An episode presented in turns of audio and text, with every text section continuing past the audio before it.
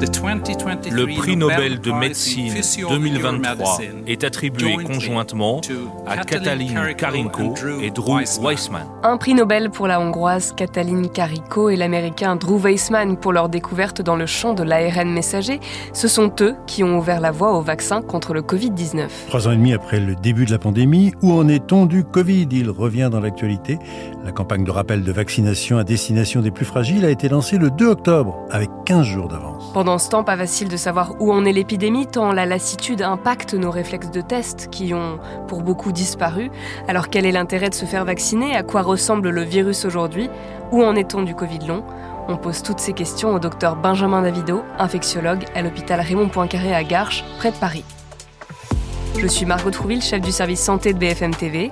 À ses côtés, Alain Ducardonnet, médecin consultant santé BFM TV. Vous écoutez le podcast Santé, le podcast qui prend soin de vous.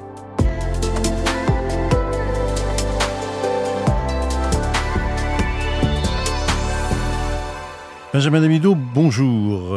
Vous avez encore des cas de Covid dans votre service? Eh bien, écoutez, malheureusement, j'ai envie de vous répondre oui. Le début, en fait, de cette nouvelle vague, si on peut appeler ça une vague, ça a été le 15 août. Et il faut se rappeler qu'on part de très bas, puisqu'on a eu une lune de miel de quasiment six mois. On ne voyait plus aucun malade à l'hôpital. J'ai aucun problème pour le dire.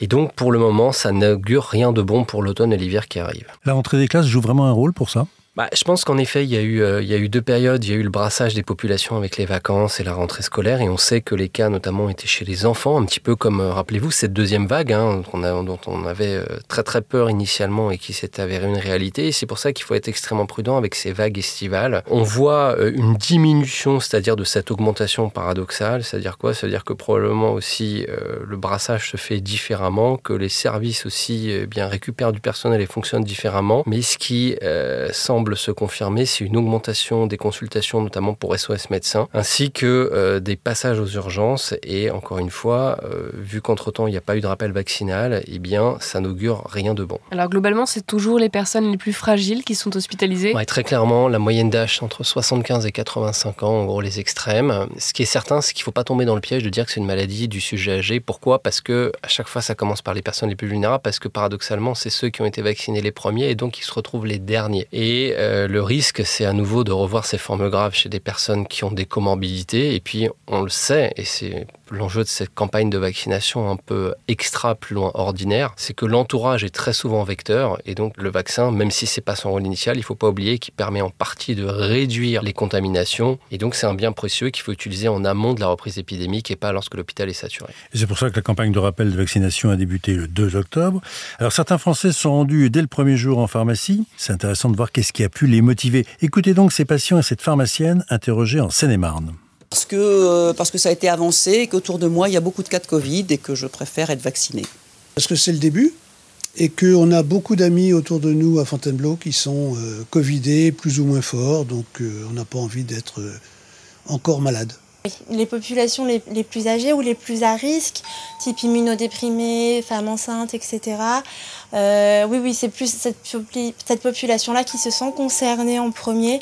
Après, euh, je pense que les jeunes vont suivre. Alors, à ceux qui souhaitent se faire vacciner, il y a une condition qui est valable pour tout le monde, c'est de respecter un délai de six mois après sa dernière injection ou sa dernière infection au Covid. Euh, cette campagne de rappel a été avancée de 15 jours. Alors, pour quelles raisons On a posé la question à Brigitte Autran, la présidente du COVARS essentiellement du fait d'un petit pic épidémique et surtout de la circulation de variants qui échappaient au système immunitaire que nous avions construit jusqu'à maintenant avec les vaccinations antérieures et les infections antérieures contre les précédents variants. Donc, il était vraiment nécessaire de protéger les personnes les plus fragiles, c'est-à-dire les personnes de plus de 65 ans, les personnes ayant des facteurs de risque de type euh, maladie cardio-respiratoire, surpoids, grossesse et puis immunodépression leur entourage, et leur entourage veut dire également les soignants, de manière à éviter que ces personnes ne fassent des formes graves qui euh, les amènerait à l'hôpital et peut-être en réanimation. Le message est relativement clair. Si je ne suis pas une personne à risque et que je veux me faire vacciner, je peux le faire.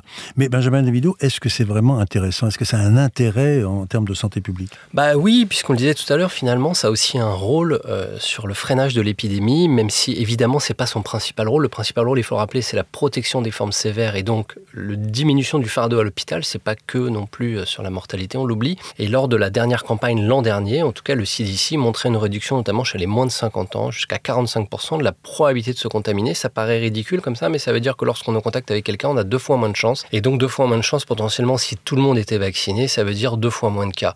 Donc se vacciner, oui, et d'ailleurs c'est pour ça que c'est recommandé à l'entourage, encore une fois, des personnes qui ont des comorbidités, parce que ça réduit la probabilité de se retrouver dans une situation où on va contaminer quelqu'un. Donc ça représente un énorme volume de personnes à contaminer, puisque vous savez, euh, ces patients dits comorbides et fragiles, eh bien c'est 15 à 20 millions de Français auxquels on peut rajouter cet entourage et donc ça peut rapidement chiffrer jusqu'à 25 millions de Français. Pour l'instant, il y a 13 millions de doses hein, qui ont été commandées, mais on peut recommander s'il y a besoin. Est-ce qu'on sait, parce que là c'est un nouveau vaccin qui est disponible, le nouveau Pfizer, euh, quelle est la protection contre l'infection? Parce qu'on en parlait, on entend souvent ce discours de bah, euh, de toute façon ça sert à rien de faire le vaccin parce qu'on attrape quand même le Covid. Alors c'est sûr, on n'a pas les données, hein, puisque ce sont des données vraie vie, et donc c'est les données, c'est pour ça qu'elles datent de la dernière, j'allais dire de la dernière reprise épidémique. Ce qui est certain en revanche, c'est que sur les modèles animaux, L'objectif de cette vaccination, c'est-à-dire de protéger les formes graves et de créer des anticorps neutralisants, y compris face aux nouveaux variants, notamment Pyrola, eh bien, euh, la réponse c'est que ça fonctionne et que ça fonctionne beaucoup mieux que le dernier vaccin. Donc on a quelque chose euh, qui est dynamique en termes de vaccination, comme l'est l'épidémie. Et j'entendais Madame Autran expliquer justement que c'est bien ces variants qui créent la reprise épidémique. Et donc la bonne nouvelle, c'est qu'on a un vaccin adapté à ces variants. Et d'ailleurs, le deuxième vaccin, je crois, viendra de façon décalée, euh,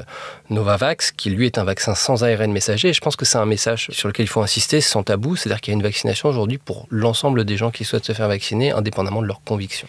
Alors on parle toujours des variants, on dit qu'en effet, par rapport au nouveau dans le Pyrola, euh, ben, on est à peu près partiellement protégé. Est-ce qu'on a une idée aujourd'hui des variants qui pourraient arriver? Est-ce que dans le monde, il y a déjà d'autres variants dont on pourrait imaginer qu'ils arrivent un jour en France?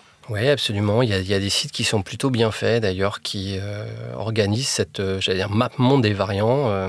comme vous le savez, la problématique, c'est, c'est pas celle que d'une boule de cristal, c'est aussi celle des variants qui sont dits des variants of concern en anglais, c'est-à-dire des variants préoccupants. Et donc, ça va dépendre un peu c'est un peu comme un tiercé de ceux qui sont prédominants. Et ce qui est certain, c'est qu'on l'oublie, et c'est d'ailleurs comme ça que la pandémie avait commencé, et c'est d'ailleurs comme ça qu'elle a repris cette année, notamment par les États-Unis, c'est que si cette euh, campagne de vaccination, au-delà d'être française, ne se déroule pas bien également dans les autres pays du monde avec une grosse circulation du virus, eh bien on a un risque de voir émerger des nouveaux variants. Peut-être même, vous en avez parlé dans d'autres podcasts, il y a eu la problématique récente par des chercheurs dans Nature qui a montré notamment qu'un antiviral, le molnupiravir, qui n'est pas disponible en France, est également associé par une efficacité partielle à la formation de variants. Et donc, malheureusement, on court à travers, après pardon, quelque chose qui est probablement difficile d'atteindre, qui est le fait que le virus ne bute plus. Et donc, ces variants, il faut avoir un coup d'avance sur eux face à un virus qui est extrêmement variant et qui sévit toute l'année. Alors, le variant majoritaire en ce moment, c'est EG.5. Il représentait 42% des séquences euh, lors de la dernière enquête flash euh, en France et c'est aussi le plus détecté à l'échelle mondiale. Est-ce qu'on sait ses caractéristiques Alors, ce qu'on sait, c'est qu'a priori, il n'y a pas de signal face à une augmentation du risque de forme grave, mais souvent quand, quand je dis ça, les gens disent bah, finalement, c'est bon, on peut tous s'infecter. Il, est moins grave, c'est la question qu'on pose toujours. C'est toujours cette question face à Omicron. Moi, je rappelle toujours ce chiffre. Alors, jusqu'au moment donné, on aura les nouveaux chiffres. En 2022, en France, 30 à 40 000 décès dus à Omicron. Ça veut dire que c'est une maladie qui reste toujours aussi grave. Après, les chiffres, bien sûr, on peut euh, toujours les expliquer comme on veut, mais ce qui est certain, c'est que cette maladie, elle et qu'indépendamment des décès, et je pense que c'est quelque chose qu'il faut avoir à l'esprit, cette maladie, elle peut laisser des séquelles, y compris des complications cardiovasculaires. Et puis, on le sait maintenant, c'est un petit peu à la mode, il y a ce sujet des Covid longs également, et cette maladie, malgré ses réinfections, on voit qu'elle n'a pas tendance à diminuer, en tout cas sur son impact du fardeau, et surtout, elle consomme du soin. Lorsqu'on va à l'hôpital, lorsqu'on est hospitalisé, une journée d'hospitalisation, c'est 1500 euros en médecine, eh bien, c'est une gestion face à une politique de santé publique qui nous invite à se protéger, à se vacciner au retour des gestes barrières, et puis à l'utilisation des antiviraux par des médecins spécialistes lorsqu'ils sont nécessaires. Alors justement, si on reste un petit peu sur ce Covid long, on dit aujourd'hui qu'à peu près 10% des personnes contaminées euh, par le SARS-CoV-2 ont des symptômes qui persistent, et ils persistent donc quelques semaines, voire plusieurs mois, voire même euh, quelques années. Alors il y a plusieurs études, et récemment une étude américaine qui a identifié des différences dans le sang de ceux qui présentent encore des symptômes 4 mois après l'infection. Alors est-ce qu'on peut espérer par ce biais-là peut-être de diagnostiquer ceux qui vont être plus fragiles et qui risquent, avec une simple prise de sang, de dire bah, vous risquez d'avoir plus un Covid long? Alors d'abord, je cite une de mes collègues qui est presque mieux placé que moi, qui s'appelle le professeur Brigitte Rank à la HEGP, qui est immunologiste et qui elle pense que euh, ces éléments-là, en réalité, vont pas changer la, phase de la gestion de ces Covid longs. Parce que la problématique, en fait, c'est-à-dire, elle est presque en amont, elle est celle dont on vient de parler, qui est du risque de se contaminer. C'est-à-dire que c'est très bien de pouvoir identifier des gens à risque, mais comment est-ce qu'on fait pour que le virus finalement circule moins et touche moins ces individus? Je le rappelle, en tant que clinicien, qui sont souvent des gens jeunes, en bonne santé, et donc des gens finalement qui, euh, d'emblée, ne sont pas prioritaires ou pas forcément éligibles sur le papier à la vaccination, non pas qu'ils n'y ont pas le droit, mais qui n'ont pas ce réflexe. Une fois qu'on a dit ça, je pense que ce qui est, ce qui est certain, euh, comme beaucoup de maladies et comme très souvent en infectiologie, il y a, une, une, pattern, il y a une susceptibilité génétique qui fait qu'on est plus à risque de faire le Covid long. En France, vous l'avez dit, on estime c'est 2 millions de Français.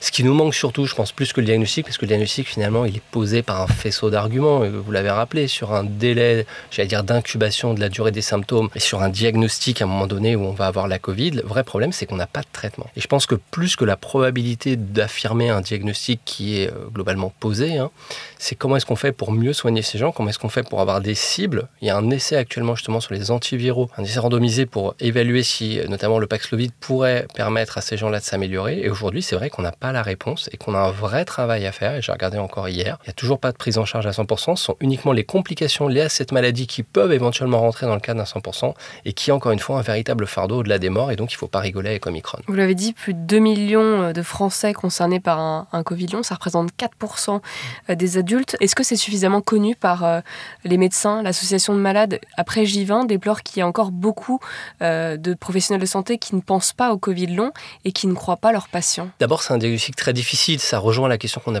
qu'on a, qu'on a évoquée avant, parce que finalement, c'est ni une cicatrice sérologique qui permettra d'établir le diagnostic, euh, c'est la non-évolution, j'allais dire, positive face à la maladie. Et puis, il y a un travail récent dans le BMJ qui avait montré une guérison jusqu'à 50% des gens à un an. Une fois qu'on a dit ça, ben, il y a 50% des gens qui restent symptomatiques et qui restent malades. C'est extrêmement difficile parce que les symptômes sont divers et variés. Ça peut aller du syndrome dysautonomie, qui a un équivalent de micro-AVC dans une publication récente sur les IRM cérébrales qui montre que ça détruit en fait le cerveau parce que ça touche l'inflammation des petits vaisseaux comme le ferait euh, une maladie cardiovasculaire. Et donc, il faut euh, sensibiliser les spécialistes et finalement pas que les infectiologues, parce que c'est ça le problème. Les gens, ils rentrent dans ce diagnostic souvent avec un diagnostic qui est différent. En fait, on procède par élimination. Vous procédez par élimination. Exactement. Je pense que ce qui est extrêmement important, Margot, vous avez raison de le rappeler, c'est d'éliminer les pathologies euh, les plus graves. Et à défaut éligible à un traitement. Souvent, il y a une erreur diagnostique, par exemple sur une maladie auto-immune, sans même parler d'un cancer. Et donc, les gens vont aller s'isoler dans ce diagnostic de Covid long sur lequel il y a peu ou pas de traitement, hormis la réadaptation à l'effort, un soutien psychologique et éventuellement l'avis d'un spécialiste selon l'organe qui peut être atteint. Et ce qui est certain, c'est qu'on a besoin de réduire la probabilité d'avoir ces maladies et ensuite d'arriver peut-être sur des traitements plus spécifiques une fois qu'on aura mieux compris la physiopathologie de cette pathologie pour éventuellement proposer un traitement. Et je terminerai sur ce point. Vous l'avez probablement lu également. Il y a la British Medical Association qui a déclaré, alors je ne sais pas très bien si c'est depuis 2020 ou en 2022, en tout cas que ces médecins qui avaient officié pendant la pandémie du Covid, un médecin sur cinq en Angleterre se plaint de symptômes prolongés associés à un équivalent d'un Covid long dû à ce virus. Ça veut dire que, y compris chez des travailleurs actifs, des soignants, des professionnels de santé entraînés, eh bien, il peut y avoir un véritable fardeau. Donc, c'est un enjeu vraiment de population. Donc, il y a un vrai travail à faire dans les années qui viennent. Si, j'allais dire, on laisse circuler le virus, et malheureusement, le virus risque de circuler parce qu'il va continuer à muter. Question bonus, est-ce qu'il faut se faire tester aujourd'hui?